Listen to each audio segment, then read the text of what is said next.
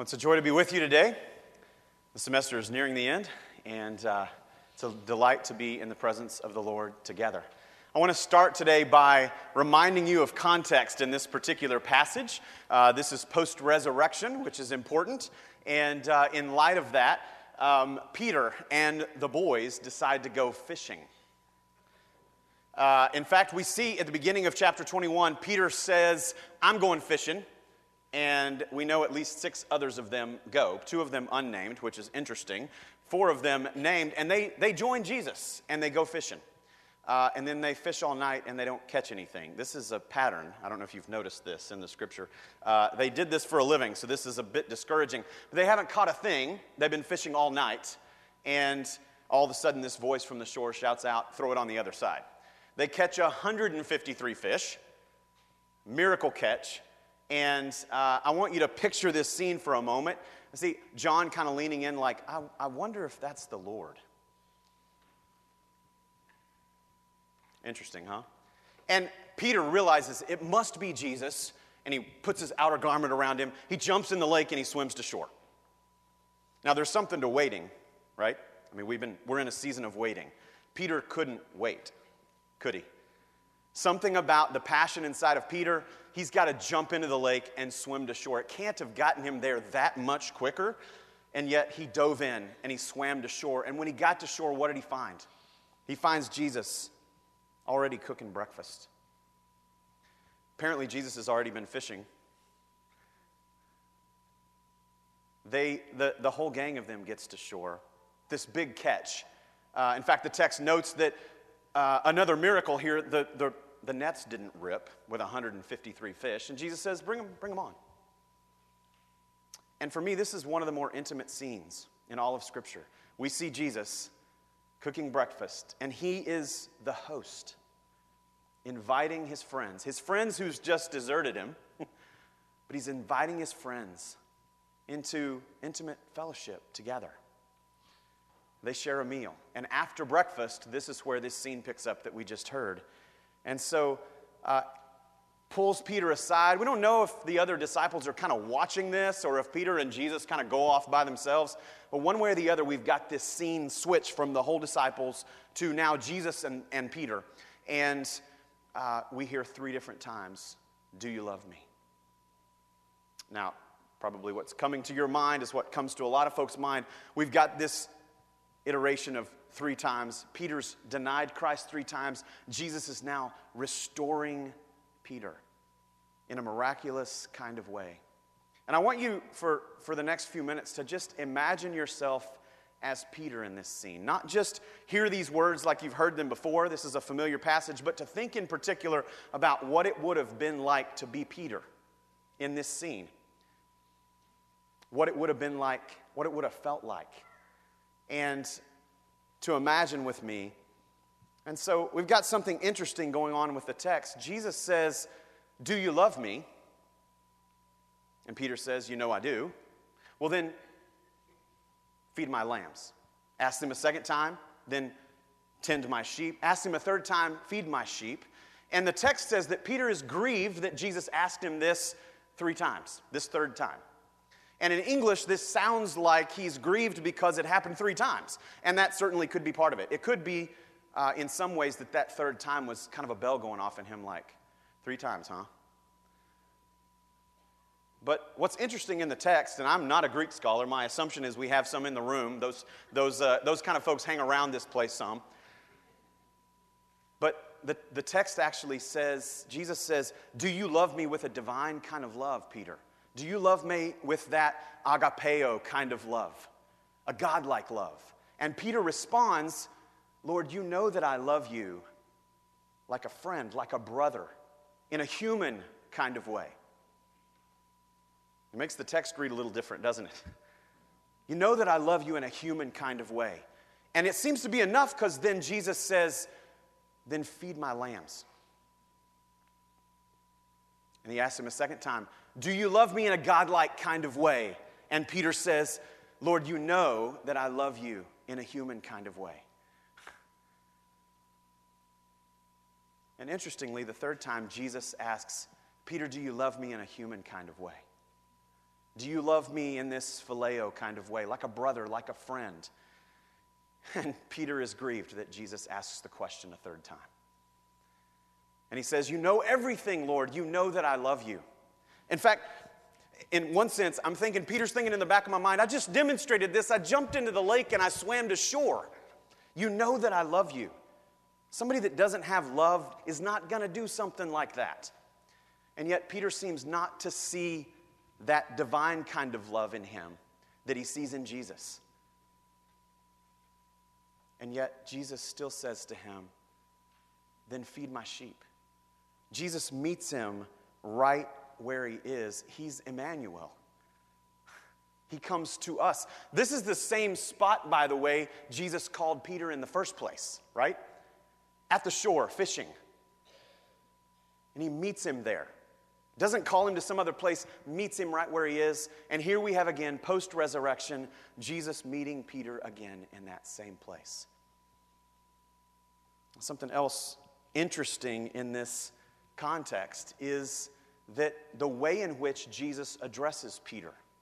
He says, Simon, son of John, do you love me? All three times, Simon, son of John, do you love me?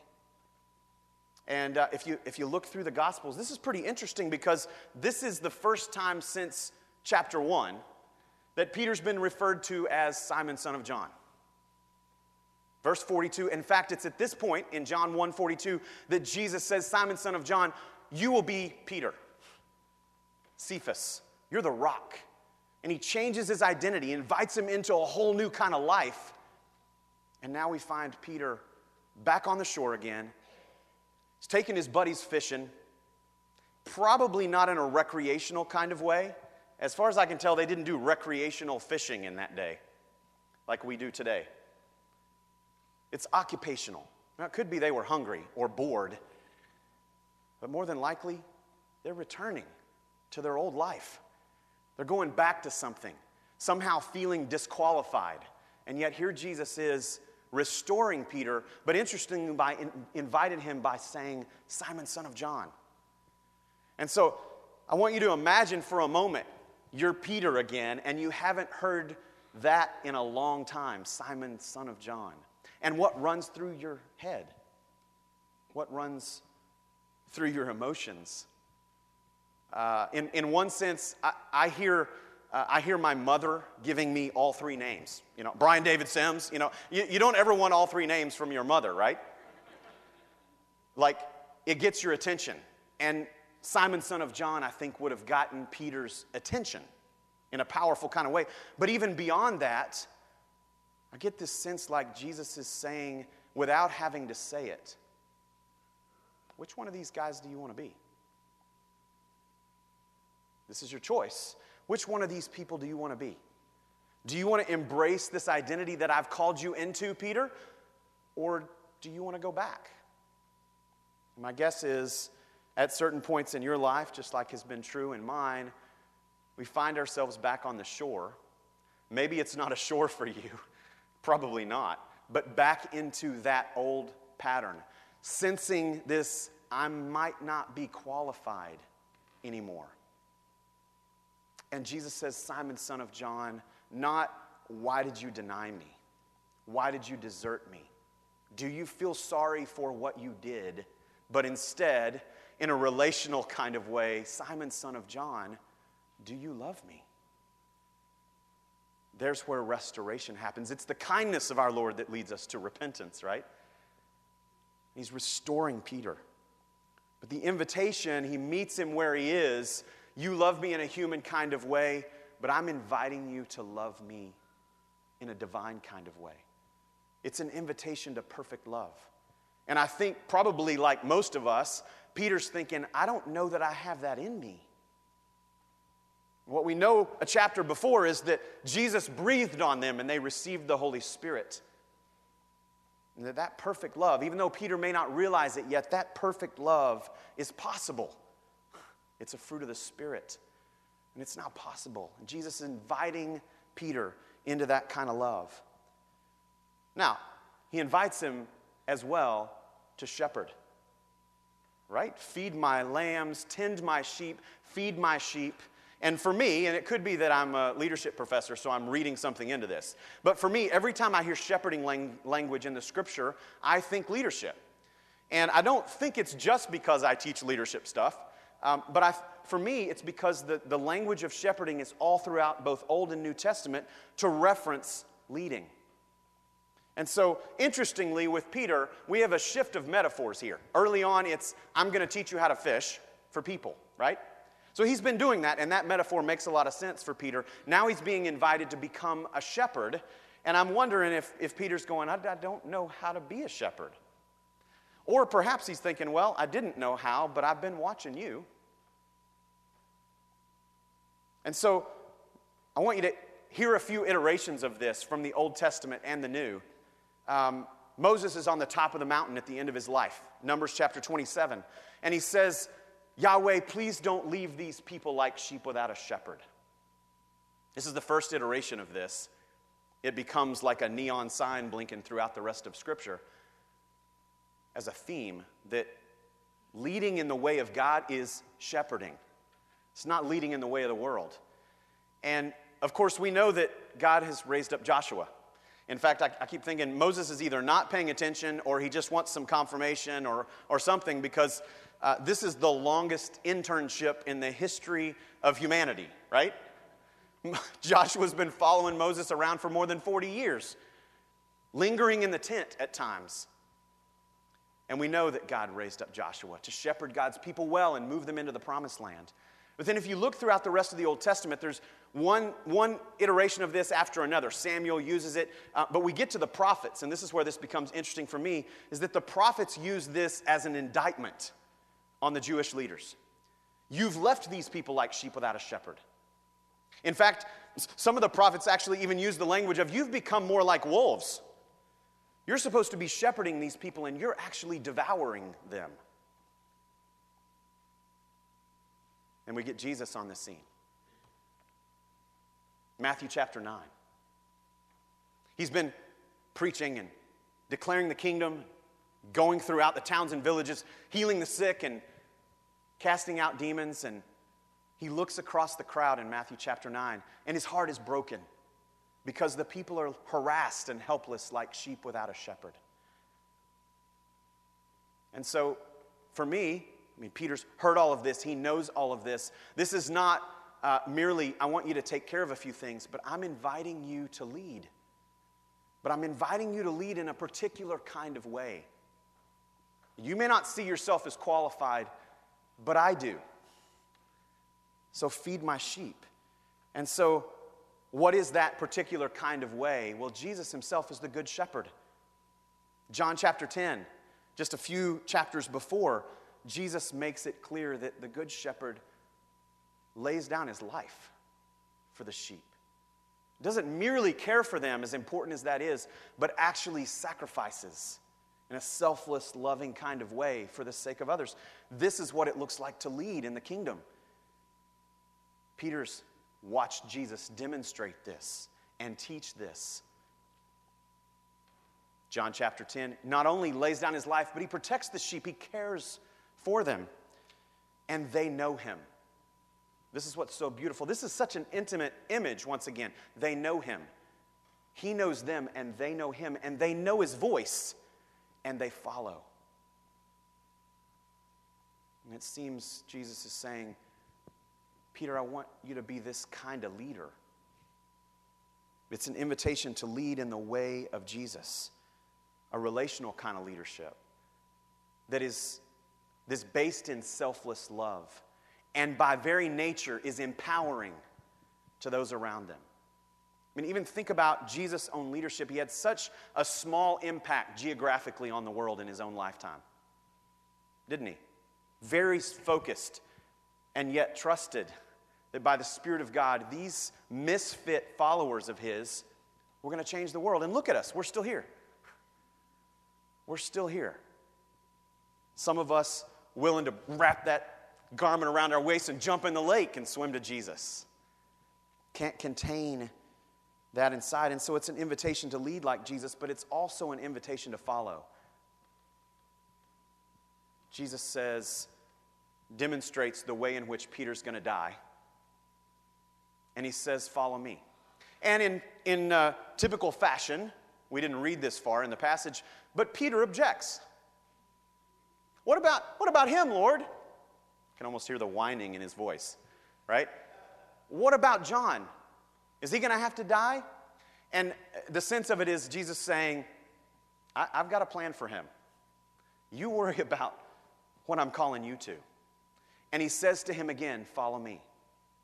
It's the exact same words at the shore three years previous Peter, follow me. And now he's saying the exact same words again follow me, but with a little bit different implication. Bonhoeffer's words come to mind. When, when Jesus calls, it's a call to come and die. And Peter's been invited to come and die. Not merely in a figurative sense, but in a literal sense for him. But it's this invitation deny yourself, take up your cross every day, and follow me. Are you willing? Are you willing to die? What's beautiful about it is that Jesus has already demonstrated his willingness. He's inviting Peter to, once again, precisely what he has already demonstrated. Uh, we don't need another Savior. Jesus took care of that once for all. But he's invited Peter and he's inviting us to follow him in this kind of way. Are you willing to give everything? And that kind of giving everything does indeed require a deeper kind of love. More than just a human kind of love, but a selfless, life giving kind of love. No greater love, right? No greater love has someone than to lay down their life for their friends. And this is what Jesus has demonstrated. Peter's been invited to this as well. This reminds me of a personal story for me of getting an opportunity to do some mission work in India. And um, had a real strong sense of call that I was supposed to be there, but no sense whatsoever that I would ever come home. Not in the sense of like I would, you know, stay there and, and continue for a long period of time, um, but a sense that this might be my time. It's interesting because a lot of us were raised with a theology that says, you know, if you're, if you're doing God's will, He's going to protect you. the problem is that didn't work out very good for some of the disciples in the Bible, right? Sometimes what He's invited us to is, is a literal death. Sometimes it's a denying self and taking up the cross every day and following him. Think about his own cousin, John the Baptist. This is, uh, I mean, Jesus could have intervened, but he didn't. And sometimes that happened. And so that was the sense for me. It's like, Lord, and all of a sudden, all these fears started coming to mind. I said, Am I really willing to give my life for the gospel? I mean, it's, it's easy to say that from a place like this. It's easy to say that for me with a guitar on, inviting people to give your whole life in worship to God. Don't just sing a song, give Him everything. Let this be an offering that we might be a living sacrifice. All that sounds really great, but when push comes to shove, am I more like Peter saying, Well, what about him? Jesus is saying, What about you? Do you love me? He's invited us into something deeper. And so, as I conclude today, I want to paint a picture for you that everything that Jesus is inviting Peter to, Jesus has already lived. One of the things that's interesting about this passage is, in terms of preaching a sermon, uh, it kind of feels like Jesus is making three different points, like he didn't take a, a preaching class, you know? Come on, he's supposed to be about one thing, and you're talking about loving, and you're talking about shepherding, and you're talking about following, and I'm confused. And yet, how do these things integrate in Jesus' own life?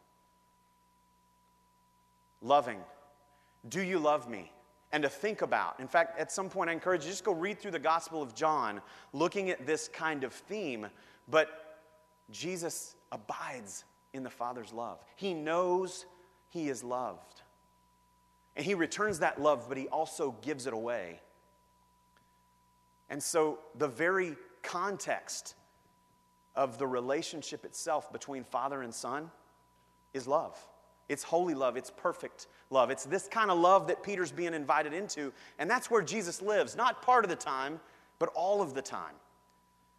He's not only living that way in relationship with the Father, he's also living that way in relationship with his disciples. They've not just heard him talk about it, they've actually experienced being loved that way with Jesus. Abide in my love in the same way that I abide in the Father's love, John 15.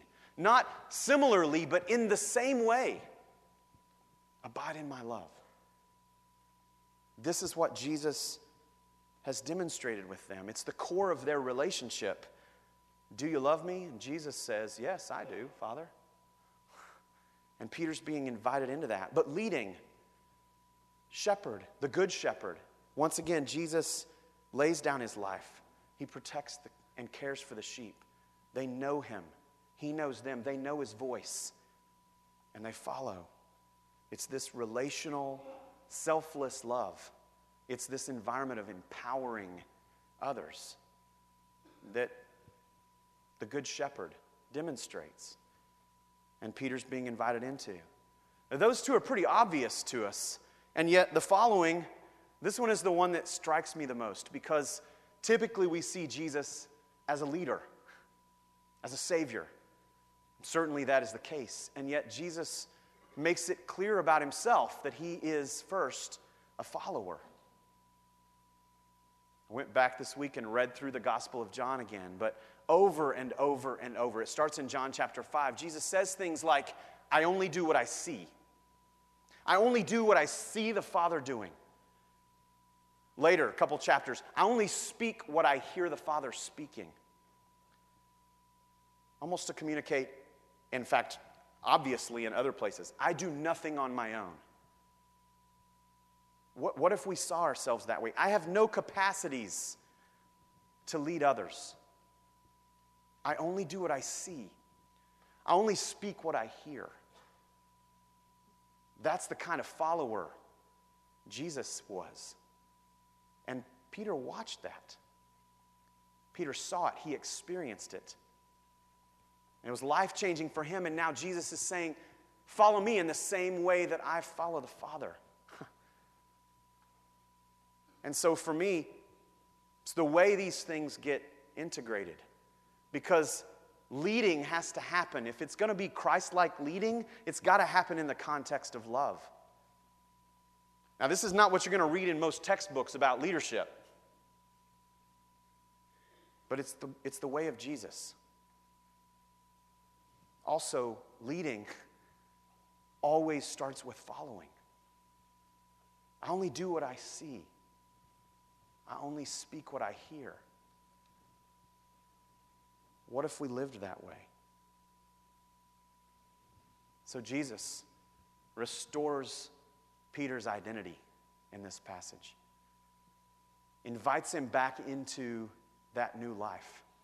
The old is not being made better, it is gone. The new has come. You're a new creation, Peter. I'm not reforming or improving your life, I'm transforming your life. The old is gone, the new has come. And so I wonder today, whether it's today or it's been another day, you find yourself back on the shore. This is one of these seasons, by the way, where we're supposed to be anticipating the coming of our incarnate Lord. And oftentimes, we're running around like chickens with our heads cut off, right? And if you're like me, the struggle in all of that then is guilt, shame. I'm not being who I'm supposed to be. I'm not living the way I want to live. And Jesus' question to us today is not, What the heck are you doing? Or why are you failing me? But instead, Brian, do you love me? Do you love me? It's an invitation. Following Jesus is an invitation into perfect love. And it's an invitation to abide in Jesus' love in the same way that Jesus abides in the Father's love. It's also an invitation into leading in the way of Jesus in selfless love. And this is how these things get integrated leading, following, loving. In one way, it's all the same thing. and so, as we come to the table today, wherever you find yourself, the table of the Lord is a place where we get to meet Jesus, just like that breakfast where the disciples met him that day. And Jesus is the one who comes near to us and meets us right where we are Emmanuel, God with us. And so, if what you need today is restoration, the table of Jesus is a table of restoration. If what you need is freedom, the table of Jesus is freedom. If what you need is reconciliation, then the table of Jesus is reconciliation. If what you need today is simply friendship, is rest, is knowing that you are loved, then this is the table of Jesus. So I want to invite you to bow your heads for a moment as we prepare for the table. And just put yourself into a posture